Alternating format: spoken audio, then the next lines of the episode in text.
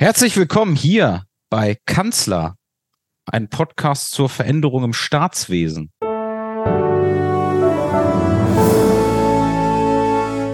Mein Name ist Nils Brechbühler. Ich bin seit über 15 Jahren in oder für die öffentliche Verwaltung tätig und habe ein, ja, eine Sicht auf die Dinge der Modernisierung im Staatswesen, die natürlich gefärbt ist und die natürlich auch einen Hintergrund hat, äh, den man vielleicht als Außenstehender nicht so betrachtet. Und deswegen habe ich mir Unterstützung in diesem Podcast geholt, nämlich von dem allseits geschätzten lieben Herrn Dan Bauer. Dan, ich grüße dich. Herzlichen Dank, Nils. Es freut mich, dir einen Podcast zu starten. Vielen Dank.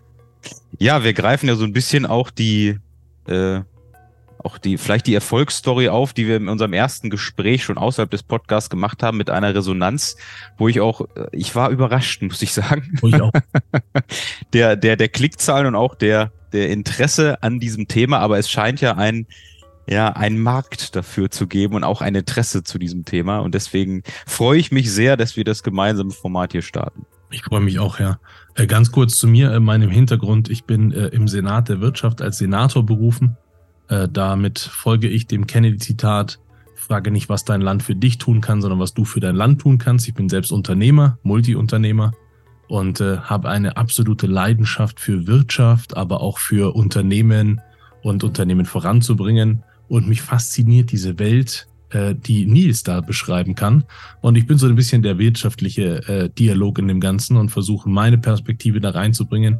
Insgesamt versuchen wir aber in diesem Podcast voranzukommen und vielleicht auch Anregungen zu geben, wie die Verwaltung auch umstrukturiert werden könnte.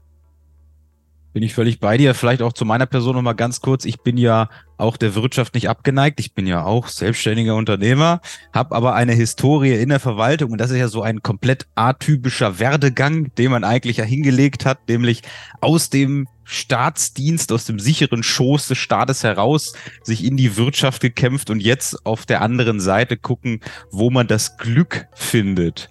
Und ähm, das ist schon so, so ein kleiner Übergang, lieber Dan, den ich ich würde dir gerne die Frage stellen, weil ich die Frage auch immer sehr häufig in äh, auch meinen Kundenworkshops immer stelle. Und zwar, Dan, was ist denn für dich so ein bisschen der Zweck des Staates? So aus deiner ganz, ganz naiven Sichtweise heraus. Also ganz naiv, der Zweck, wenn ich mal alles, was ich bislang im Kopf dazu habe, rausnehme, dann ist der Zweck des Staates, den Bürgern zu dienen. Ja. Was er dann dazu zu tut, ist dann die Frage. Also in, in welcher Form er dann exekutiv wird, ist dann die Frage. Aber das ist, glaube ich, erstmal der Kern, warum das überhaupt mal gedacht wurde, aus meiner Sicht, um eben einer Gesellschaft zu dienen, damit die Gesellschaft A einen Zusammenhalt hat, damit sie bestehen kann, damit auch gewisse Regeln äh, untereinander herrschen und damit auch eingehalten werden kann. Aber alles im Sinne einer Gemeinschaft, so nehme ich es wahr. Ja, das ähm, das, deine Antwort unterscheidet sich von acht von zehn Antworten, die ich sonst immer höre, weil ansonsten, und das muss man auch einfach dazu sagen, natürlich auch dieser Staatsbegriff schon ein Begriff an sich ist, der natürlich auch eine sehr ja, legislative Prägung hat. Also im Sinne von, man denkt ja beim Staat auch immer sofort an Recht und Ordnung und Gesetze und die Einhaltung und Sicherheit. Und ich finde es ganz spannend. Ähm, denn das Zitat endet nämlich eigentlich, ist ein altes chinesisches Zitat mit der Antwort, der Zweck des Staates ist das Glück seiner Bürger. Und ich glaube, so ein bisschen auch in der aktuellen Diskussion verliert man so ein bisschen den Fokus da drin, auch genau diesen zweiten Nebensatz auch mit Leben zu erfüllen, um wirklich zu signalisieren, Mensch, ich konzentriere mich als Staat, als Leistungserbringer für die Gesellschaft auch darauf, wirklich das Glück meiner Gesellschaft zu fördern und an der Stelle auch nicht zu überstrapazieren. Ich drücke es jetzt auch mal so aus. Ja. Und dieses Überstrapazieren heißt für mich auch, staatliche Strukturen zu schaffen, die es dir als Bürger überhaupt erlauben, Zeit zu haben. Zeit zu haben, sich auch nicht mit dem Staat zu beschäftigen. Ich weiß nicht, wie du das siehst, aber in der, Diskussion, die ich immer entnehme, höre ich auch viel, dass es vielen Menschen so geht, ich bin am glücklichsten dann, wenn ich gar nicht mit dem Staat etwas zu tun habe. Oh, das sehe ich anders. Das finde ich spannend. Das sehe ich sehr an. Ich bin das, unfassbar froh, wenn ich möglichst viel mit dem Staat zu tun habe Ich bin nur absolut froh, also ich bin noch glücklicher, wenn ich nichts mit der Verwaltung des Staats zu tun habe. Aber an sich, ich bin unglaublich dankbar dafür, dass ich äh, A rausgehen kann und wenn mir was passiert, dann kommt da eine Polizei.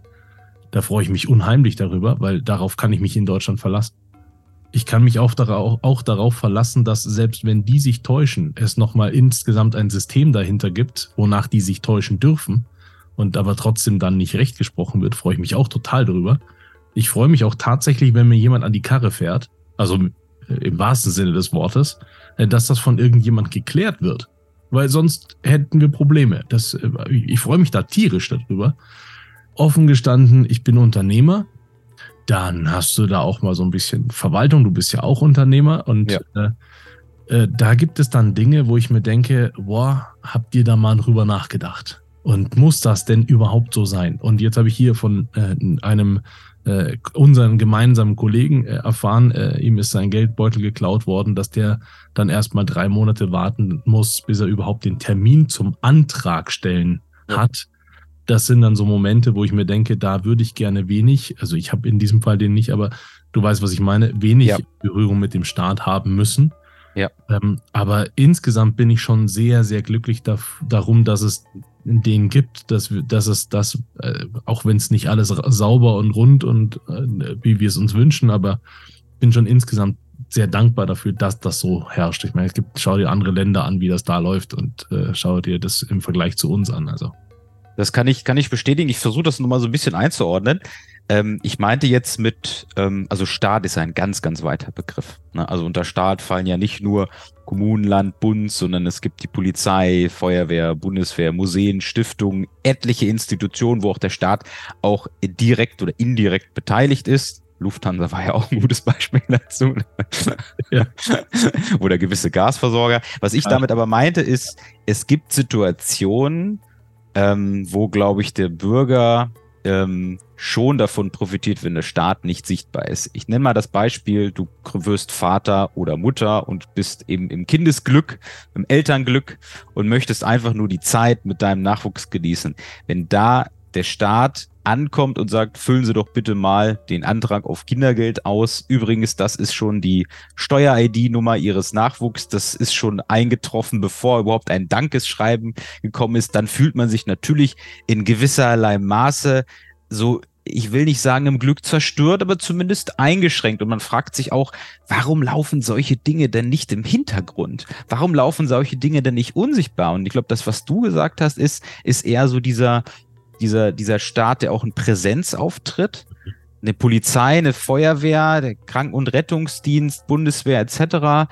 Das ist für mich etwas, was ich unterscheide, wo ich auch, also das ist jetzt meine persönliche Meinung, wo wir als Gesellschaft auch noch ein bisschen aufholen dürfen und können. Ich, ich, ich, ich, ich sehe das im Vergleich ähm, zum Beispiel auch, wenn man so über den Teich guckt in die USA, da wird ja quasi auch dieser Dienst am Staat als, als Feuerwehrmann, als Polizist, als Soldat in großen Stadien zelebriert, gefeiert. Das ist natürlich ein ganz anderes Verständnis von Patriotismus auch und auch Staatsdienertum, als wir haben.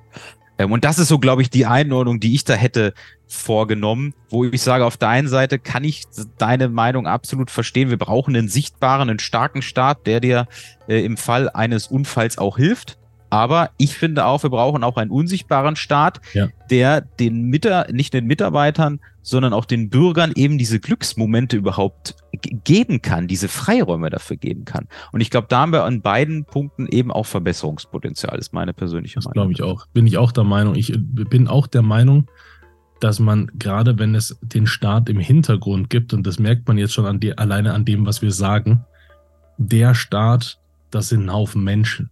So. Der Staat ist nicht eine Institution oder irgendwas, was damit zu tun haben könnte, sondern es sind einfach Menschen dahinter. Und die haben auch Interessen und die haben auch ihr Leben und die wollen das auch genießen und die wollen auch anerkannt werden dafür, dass jeder jeden Tag in die Arbeit geht, nicht nur mit Geld. Ich glaube, das ist eine ganz, ganz wichtige äh, ein ganz wichtiges Thema, dass man das auch mal versteht. Und äh, ich nehme mich da bei meiner eigenen Nase. Ich habe mir auch irgendwann mal gedacht, ja, sag mal, was gerade Finanzamt hier äh, als Unternehmer, und seid ihr denn komplett irre? Dann habe ich da einfach mal angerufen und festgestellt, ach so, da können die ja noch nicht mal was für. So, ich habe einfach, die waren super freundlich. Ich habe dann angerufen und haben, haben wir das geklärt. Und habe ich verstanden, ach so, ja, das, wenn das so geschickt wird, hätte ich es auch falsch verstanden. So, dann ist das aber nicht von denen geschickt, sondern ist einfach nur ein Missverständnis entstanden. Das haben wir dann ausgeräumt. Hat alles wunderbar funktioniert. Und das ist so, wenn man versteht, da sind Menschen dahinter, ich glaube, das ist nochmal eine ganz andere Nummer. Bin ich, bin ich bei dir. Ich würde sogar mich fast zu dieser Hypothese hinreißen lassen, dass der Zweck des Staates nicht nur das Glück seiner Bürger ist, sondern auch seiner Mitarbeiter.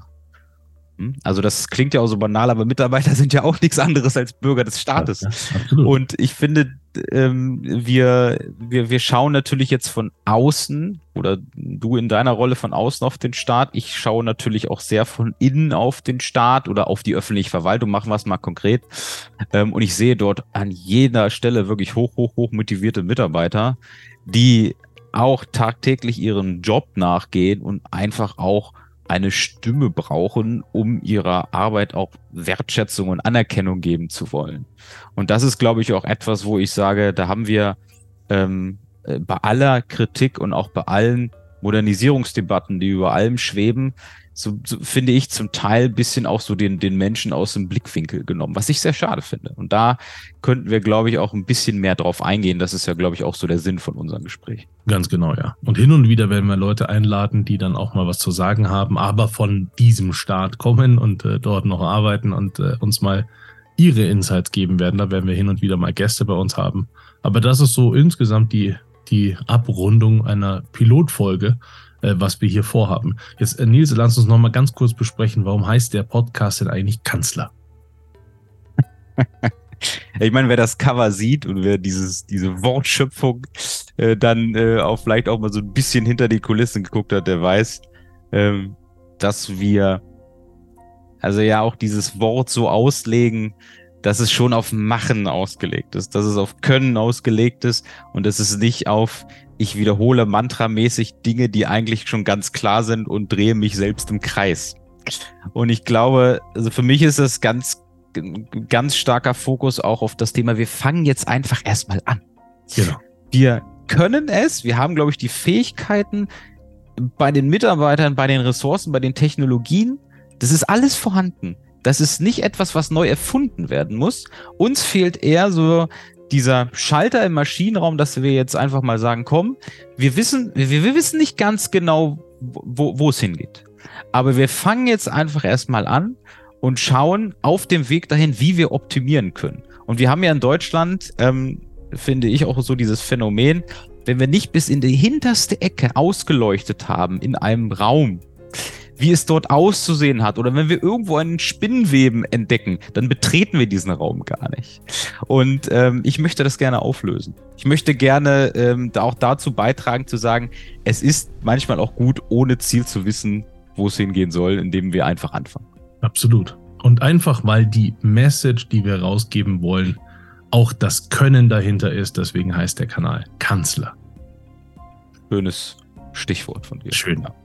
Nils, das war eine sehr, sehr coole erste Folge. Herzlichen Dank dafür. Wir freuen uns dann auch auf die nächste. Äh, und euch da draußen äh, wünschen wir noch einen sehr erhabenen Tag und hoffentlich begleitet ihr uns auf diesem Weg und habt auch gerne Insight, schreibt uns und äh, ja, seid mit dabei. Vielen, vielen Dank. Bis bald. Tschüss. Tschüss.